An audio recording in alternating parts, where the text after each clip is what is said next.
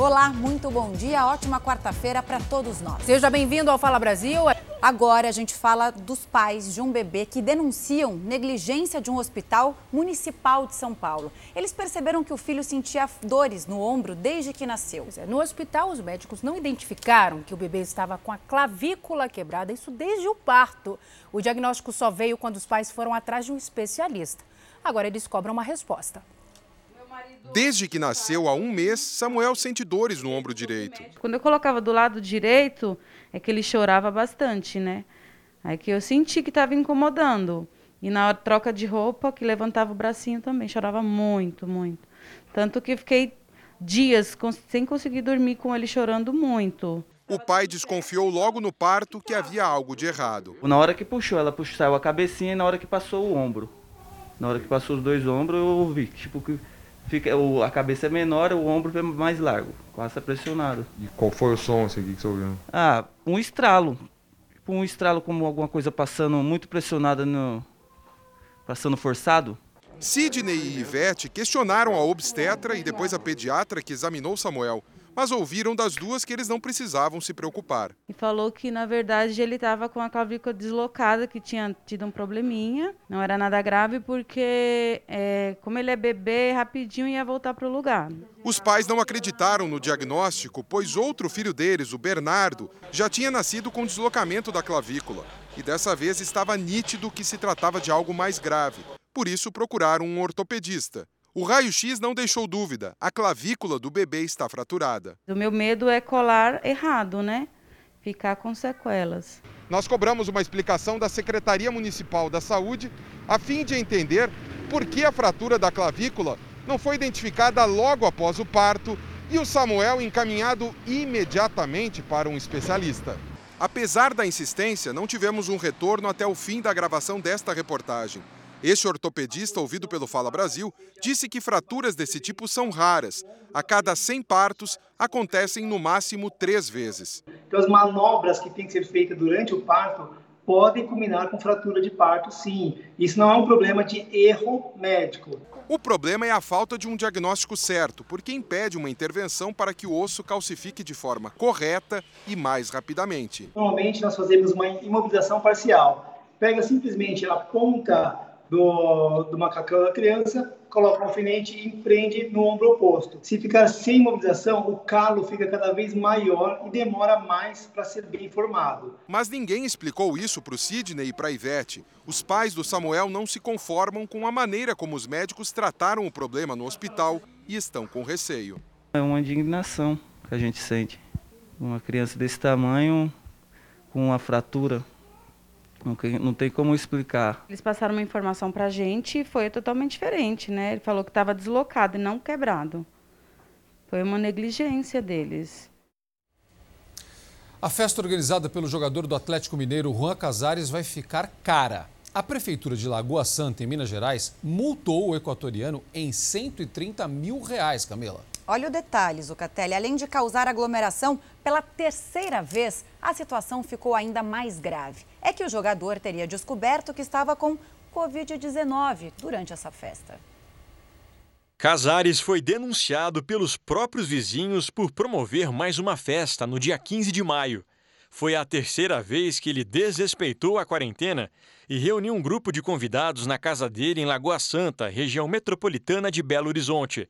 Mas um detalhe: essa terceira festa teria coincidido com a descoberta de que o jogador estava com Covid-19. Segundo indícios aqui nossos da, da, da, própria vigilância sanitária, que é uma questão é, sigilosa, foi o momento que ele estava em festa quando ele recebeu o, o exame confirmando que ele estava com Covid. Ele está afastado dos treinos desde domingo. A diretoria do Atlético informou que está apurando o caso e que Casares está afastado dos treinos. Agora o atleta será punido com multa de 130 mil reais. Ele também deverá responder ao inquérito policial e pode ser indiciado por crime contra a saúde pública. A pena prevista é de um mês a um ano de detenção. Essa é, multa vai ser a máxima pela reincidência dos fatos. e não por ser uma pessoa famosa ou de qualquer outro tipo. Casares se manifestou com uma publicação em uma rede social. No post, ele disse que as respostas virão quando a bola rolar e quando os fatos forem esclarecidos. O atleta também falou que segue atento à saúde dele e daqueles que vivem com ele. Os convidados da festa foram orientados a entrar em quarentena e também poderão ser responsabilizados. Essas pessoas que estiveram na festa hoje estão procurando centros de saúde da cidade por uma irresponsabilidade dessas próprias pessoas de irem à festa na casa do Casares. A atenção acontece agora em São Paulo uma operação para prender integrantes de uma organização criminosa suspeita de cometer diversos crimes como roubos a banco, tráfico de armas. E quem tem mais detalhes para a gente é Maria Carolina Paz. Maria, bom dia. Alguém já foi preso? O que a gente sabe sobre a operação? Já sim, Salsi, bom dia para você, a todos que nos acompanham aqui no Fala Brasil. São nove presos que foram encaminhados aqui para a delegacia. Também objetos, carros de luxo, documentos, armas, munições e uma moto aquática. Tudo foi trazido, apreendido e agora faz parte desta investigação. 60 mandados de busca e apreensão, 22 de prisão temporária estão sendo cumpridos no dia de hoje por policiais civis na cidade de São Paulo e também em outras 11 cidades do Estado paulista. Salce, sete meses de investigação que levou a esta quadrilha, responsável por roubos a banco, lavagem de dinheiro, tráfico de drogas, explosões a caixas eletrônicos, furtos e outros tipos de roubos. A, a polícia acredita que essa quadrilha criava clínicas médicas para tratar os bandidos e também lavar o dinheiro, além de outras empresas. Voltamos aos estúdios do Fala Brasil. Uma mãe está à procura do filho no Rio de Janeiro. Ele estava preso e ganhou a liberdade por bom comportamento. Só que o rapaz tem distúrbios mentais e a família não foi avisada de que ele ia sair da prisão. Resultado: ele está desaparecido. Com um cartão de atendimento médico, Dona Ana Paula prova que o filho, Joelinton Amâncio Correia, de 28 anos, faz tratamento para esquizofrenia, um distúrbio mental que provoca delírios e alucinações. Ele ficou quase três anos preso por praticar assaltos em Itaboraí, na região metropolitana do Rio, e ganhou liberdade condicional por bom comportamento na segunda-feira passada. Só que a família não foi avisada e Joelinton desapareceu. Eu não fui avisada de nada, tem o laudo dele, tem a carteirinha dele aqui, tem as receitas. Segundo a mãe, Joelinton foi induzido a entrar no crime por dois vizinhos de 14 e 16 anos. Ao ser liberado, ele assinou este documento confirmando estar em plenas condições físicas e indicou um endereço que não existe. A advogada da família vai processar o Estado. Ele nem poderia estar nesta unidade, ele deveria estar cumprindo uma medida de segurança por ele ser doente e a maneira que ele foi solto sem comunicação. Joelinton ganhou o direito da liberdade condicional, só que a família não sabe onde ele está. Por conta do tratamento, Joelinton toma três remédios. São 10 doses por dia. A mãe teme que os problemas de saúde se agravem. A Secretaria de Administração Penitenciária alega que Joelinton passou por três atendimentos médicos e que cumpriu a ordem judicial para liberá-lo, mas não explicou por que a família não foi avisada. A mãe começou a fazer buscas por conta própria. Esteve em hospitais, no IML e até numa estação de trens. Morreu a namorada de um angolano que foi baleada por engano numa perseguição policial no Rio Grande do Sul. Ela ficou internada duas semanas, Camila. A gente mostrou esse caso aqui no Fala Brasil, né, Zucatelli? O casal estava num carro de aplicativo dirigido por um foragido da justiça. O que era para ser o roteiro de um romance virou um filme de terror.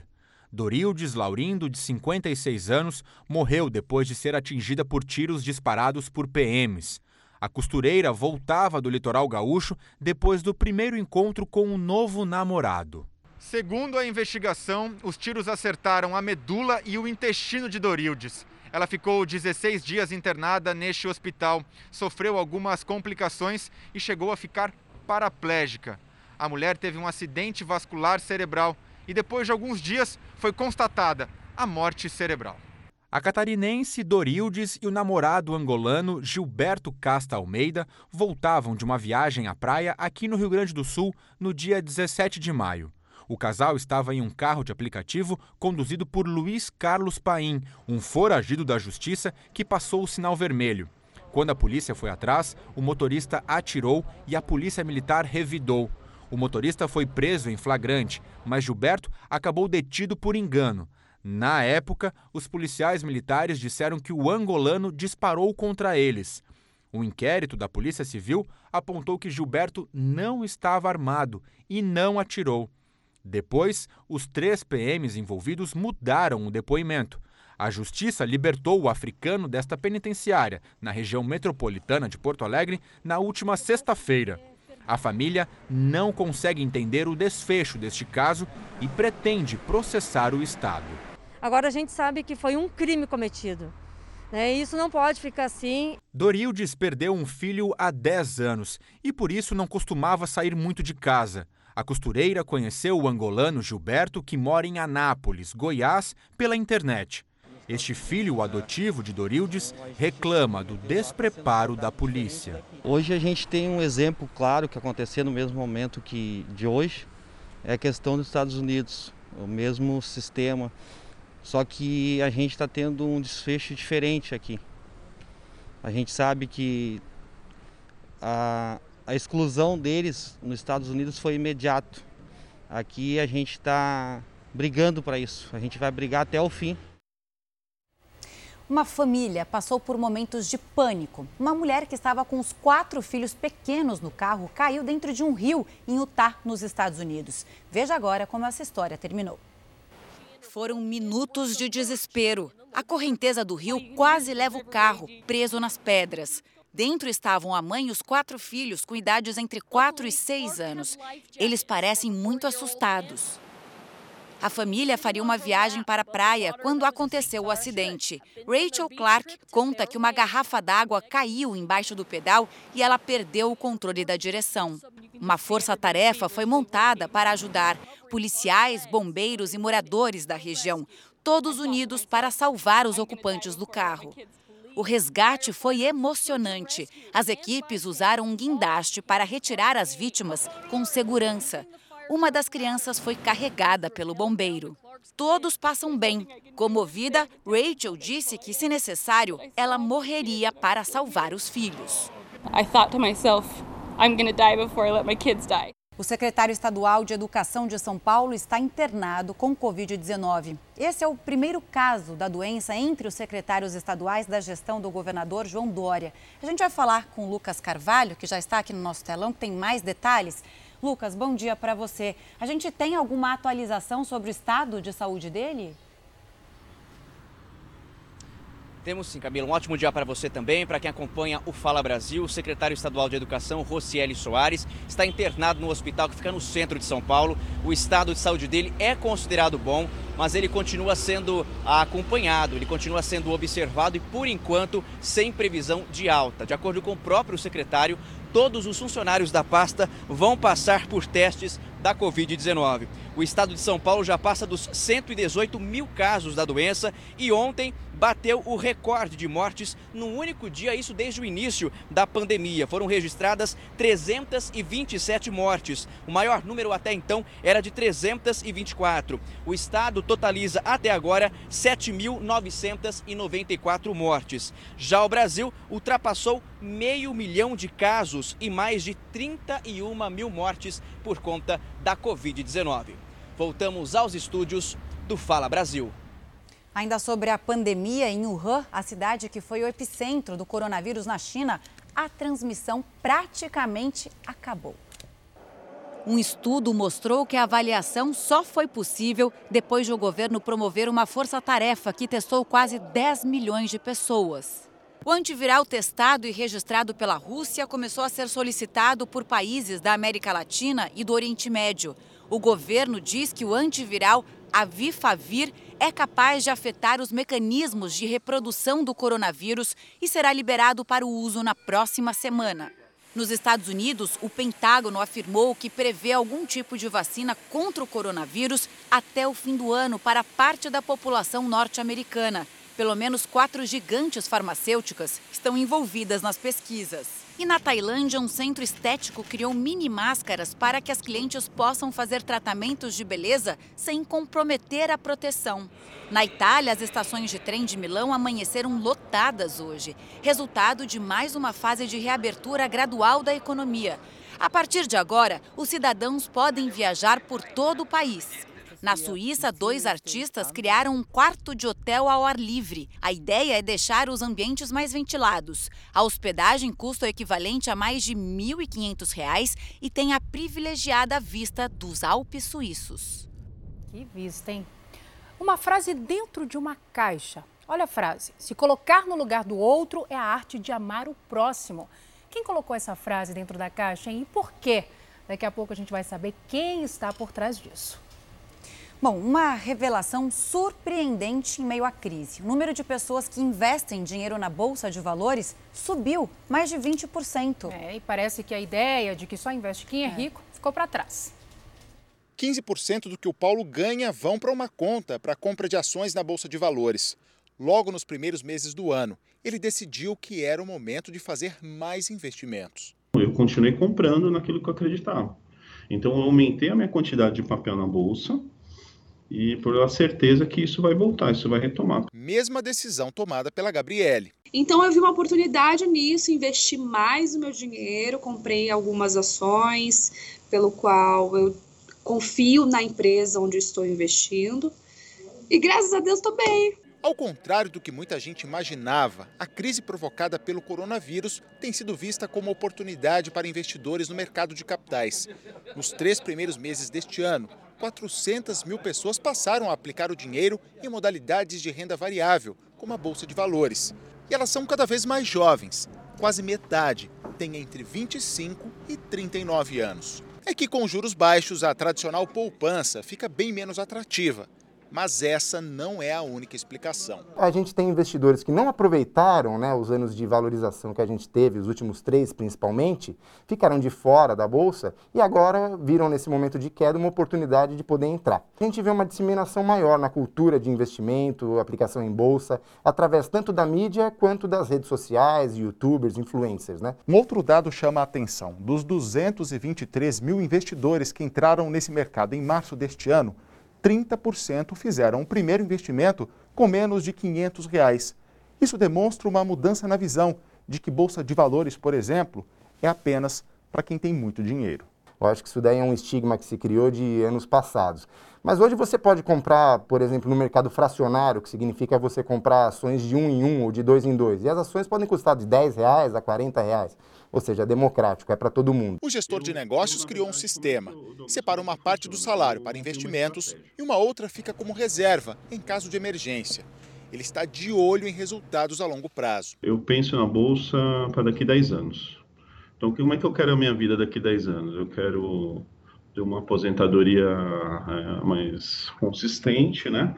É, ter uma tranquilidade maior, então tem que começar a operar desde agora. Quando começou a investir, Gabriele procurou a ajuda de uma assessoria. Ele me explicou um pouco, explicou que eu deveria diversificar, deixar minha reserva de emergência, não aplicar só em ações.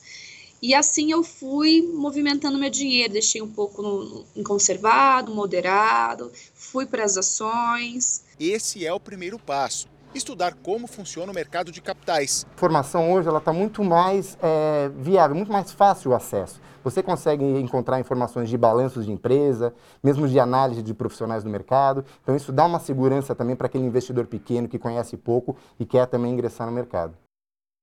Agora atenção, um golpe que já fez milhares de vítimas está sendo aplicado na internet. Os golpistas mudam o código de barras original do boleto. Quando a vítima faz o pagamento, o dinheiro é desviado diretamente para o bolso do criminoso. Cada vez mais criativos, né? Só que além de cair nesse golpe, a vítima ainda pode ter um prejuízo maior ainda maior, né? É que, como a conta original não foi paga, Zucatelli, ela pode até ficar com o nome sujo. O antigo golpe dos boletos falsos, que era feito com documentos impressos que chegavam pelos correios, agora ocorre na internet. Ataques virtuais mudam o código de barras original e desviam o dinheiro do pagamento para a conta do criminoso. Foi o que aconteceu com esta vítima quando tentou quitar uma prestação do financiamento do carro. Como eu atrasei uma parcela do meu carro, eu precisei que me imprimisse um boleto para mim. Eu paguei. Aí eu fui ver lá no banco e falaram que o boleto que eu paguei era falso. Ele só desconfiou depois que fez o pagamento. Só que aí já foi tarde, né? Aí eu fui atrás meus direitos, só que aí não consegui resolver nada. Mesmo caindo numa cilada, foi ameaçado pela empresa que realiza a cobrança. Continuou cobrando. Falou assim que ia dar busca e apreensão no carro, que, que meu nome ia sujar meu nome. Com outra vítima, o prejuízo foi de mais de 8 mil reais. Ele resolveu quitar o valor de um veículo para começar o financiamento de outro. Um perfil falso que se identificava como funcionária da empresa financiadora trocou mensagens com ele pelo WhatsApp. O boleto que ele me mandou foi esse perfil falso. Eles criaram um boleto e me mandou.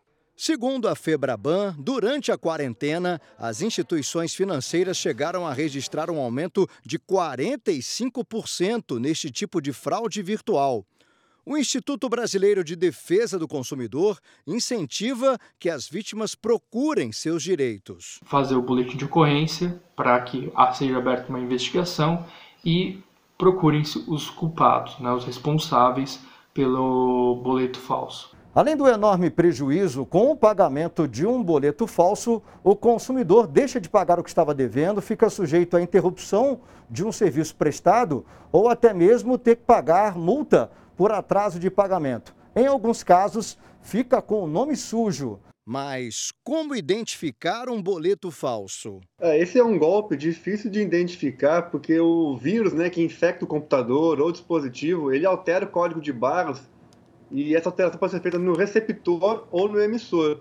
E aí tem que ficar atento na hora de pagar se o destino daquela, daquele pagamento, a conta e o banco é realmente o esperado. O ideal é que o boleto seja pago no site do próprio banco. Nunca abrir um link que chegue via e-mail, redes sociais ou aplicativo de mensagem. Desconfie se você não conseguir realizar o pagamento pelo código de barras. Tem uma modalidade desse golpe do boleto que ele vai trocar por um código inválido e vai colocar embaixo uma agência e conta para depósito. Então a pessoa vai tentar pagar o boleto, não consegue, ela vai ver que tem uma agência e conta ali, vai fazer o pagamento naquela agência e conta, e na verdade aquela conta é do fraudador. Quem não tomar todos esses cuidados corre o risco de ter que pagar uma mesma conta duas vezes. Você trabalha para pagar suas contas, né? E fica de mão beijada. A Câmara dos Deputados aprovou um projeto de lei que dá prioridade para a mulher chefe de família receber o auxílio emergencial. Assunto para o Yuri Ascar, direto de Brasília. Yuri, bom dia para você. Qual é o objetivo dessa medida? Por que essa mudança agora? Bom dia, Camila. A ideia é evitar fraudes de alguns ex-maridos ou ex-companheiros que pedem o auxílio como se tivessem a guarda dos filhos, quando na verdade a responsabilidade é da mulher. Em caso de uma disputa, o homem vai poder receber apenas uma das cotas até que a situação seja esclarecida. O texto segue agora para o Senado e a proposta para o pagamento de mais duas parcelas do auxílio emergencial avançou ontem um jantar na Granja do Torto entre o presidente Jair Bolsonaro e o ministro da Economia Paulo Guedes. Jair Bolsonaro deixou claro que a quarta e quinta parcelas vão ter um valor menor do que os 600 reais pagos hoje. O Brasil né, já gastou quase 700 milhões com a pandemia. Muita coisa foi feita. Né? É, esse próprio auxílio emergencial de 600 reais, que está quase certo, é a quarta e a quinta parcela, de valores menor um pouco, está sendo ajustada pelo Ministério da Economia, é, ajudou a evitar, não, isso ajudou a evitar problemas sociais. Né? O Supremo Tribunal Federal manteve as investigações contra o ex-prefeito do Rio de Janeiro, Eduardo Paes, e o deputado Pedro Paulo. É, eles são suspeitos de receber propina para facilitação de contratos relativos às Olimpíadas de 2016. Em sessão realizada nesta terça-feira, a primeira turma do STF decidiu manter as investigações contra o ex-prefeito do Rio, Eduardo Paes, e o deputado federal Pedro Paulo Carvalho. Em decisão unânime, os ministros acompanharam o voto do relator, ministro Marco Aurélio Melo, que em dezembro já havia negado o pedido de arquivamento do inquérito feito pela defesa dos investigados. O ministro Marco Aurélio Melo reafirmou as razões da decisão anterior. Apontando que a delação é um meio de obtenção de prova que pode servir como elemento suficiente para deflagrar investigação preliminar e obter outras provas. Eduardo Paes e Pedro Paulo são investigados pela Lava Jato e foram citados em delação como destinatários de propina da Odebrecht para facilitação em contratos relativos às Olimpíadas de 2016. Pedro Paulo era tido, se me permite, ele era o braço direito do Eduardo Paes. É, é, as nossas tratativas de projetos, de discussões, por exemplo, investimentos, PPPs, eram feitas na Casa Civil, eram feitas através do Pedro Paulo. Pedro Paulo é acusado de ter recebido 3 milhões de reais da Odebrecht para sua campanha eleitoral à Câmara em 2010. Segundo as investigações, quatro anos depois, 300 mil reais foram doados ilegalmente para a reeleição do deputado. Já Eduardo Paes teria recebido 15 milhões de reais da mesma empresa para sua reeleição à Prefeitura do Rio. O inquérito apura a corrupção passiva, lavagem de dinheiro e evasão de divisas. Solidariedade que faz a diferença. Muitas famílias carentes estão precisando de apoio nesse momento de crise e a campanha SOS Famílias do Sertão está levando ajuda às famílias mais afetadas pela pandemia na região nordeste do Brasil. Já tem muita gente colaborando, viu? E se você ainda não ajudou, aponte o seu celular para o QR Code que está aí na sua tela ou, se preferir, entre no site SOS Famílias do. Seja solidário, participe, faça a sua doação e ajude a quem realmente precisa. Você vai conhecer agora o Kaká. Ele não é jogador de futebol, mas marcou um golaço durante a pandemia do coronavírus. Pois é, o Kaká visita comunidades de Porto Alegre e recolhe currículos de pessoas que estão desempregadas, mas não conseguem sair de casa né, para procurar emprego. Com os currículos em mãos, ele procura um emprego para pessoas que nem mesmo conhece. Carlos Henrique, mais conhecido como Kaká, percorre a pé o centro de Porto Alegre, distribuindo os documentos em lojas e outros comércios. Isso em busca de oportunidades de emprego para pessoas que ele sequer conhece. Já estive desempregado há mais de dois anos e meio, fiquei desempregado e realmente foi bem complicado. Foram os piores anos da minha vida. Eu sei o que é estar desempregado. Então eu praticamente faço aquilo que eu gostaria que tivessem feito comigo, talvez há um tempo atrás essa assistência, esse suporte, essa ajuda. A ideia da atividade voluntária surgiu durante a pandemia de coronavírus, já que muitos candidatos não têm saído de casa para procurar emprego. Assim, ele mesmo vai até as comunidades carentes de Porto Alegre e arrecada os currículos. Kaká, que hoje é servidor público da prefeitura, ainda utiliza a experiência de mais de 10 anos como analista de recursos humanos para dar dicas de como elaborar um bom currículo e se portar em uma entrevista de emprego. Em menos de três meses, Kaká recebeu mais de 2 mil currículos. Em um cenário de crise e de muitas demissões, com muito otimismo e força de vontade, ele tem conseguido justamente o contrário. Até agora, 38 pessoas conquistaram o um emprego com a ajuda dele. É o caso de Norton. Depois de três meses desempregado, ele acaba de ser contratado em uma empresa de dedetização. E não foi só o emprego, não vou mentir para vocês, até a cesta básica. Ele conseguiu para mim e para minha família numa época que a gente estava precisando bastante, assim. Ele foi um anjo, assim, que caiu do céu para mim e para minha família, assim. Saber que alguém hoje vai ter uma oportunidade, vai ter de onde tirar o seu sustento, né? Saber de onde agora eu vou ter a minha comidinha, né? Vou poder para minha família, enfim. É, isso não tem preço. Muito feliz. Emprego para mim é tudo, né? Tchau, meninos. Até amanhã. Fala Brasil termina agora, gente. Obrigada pela sua companhia. Um excelente dia.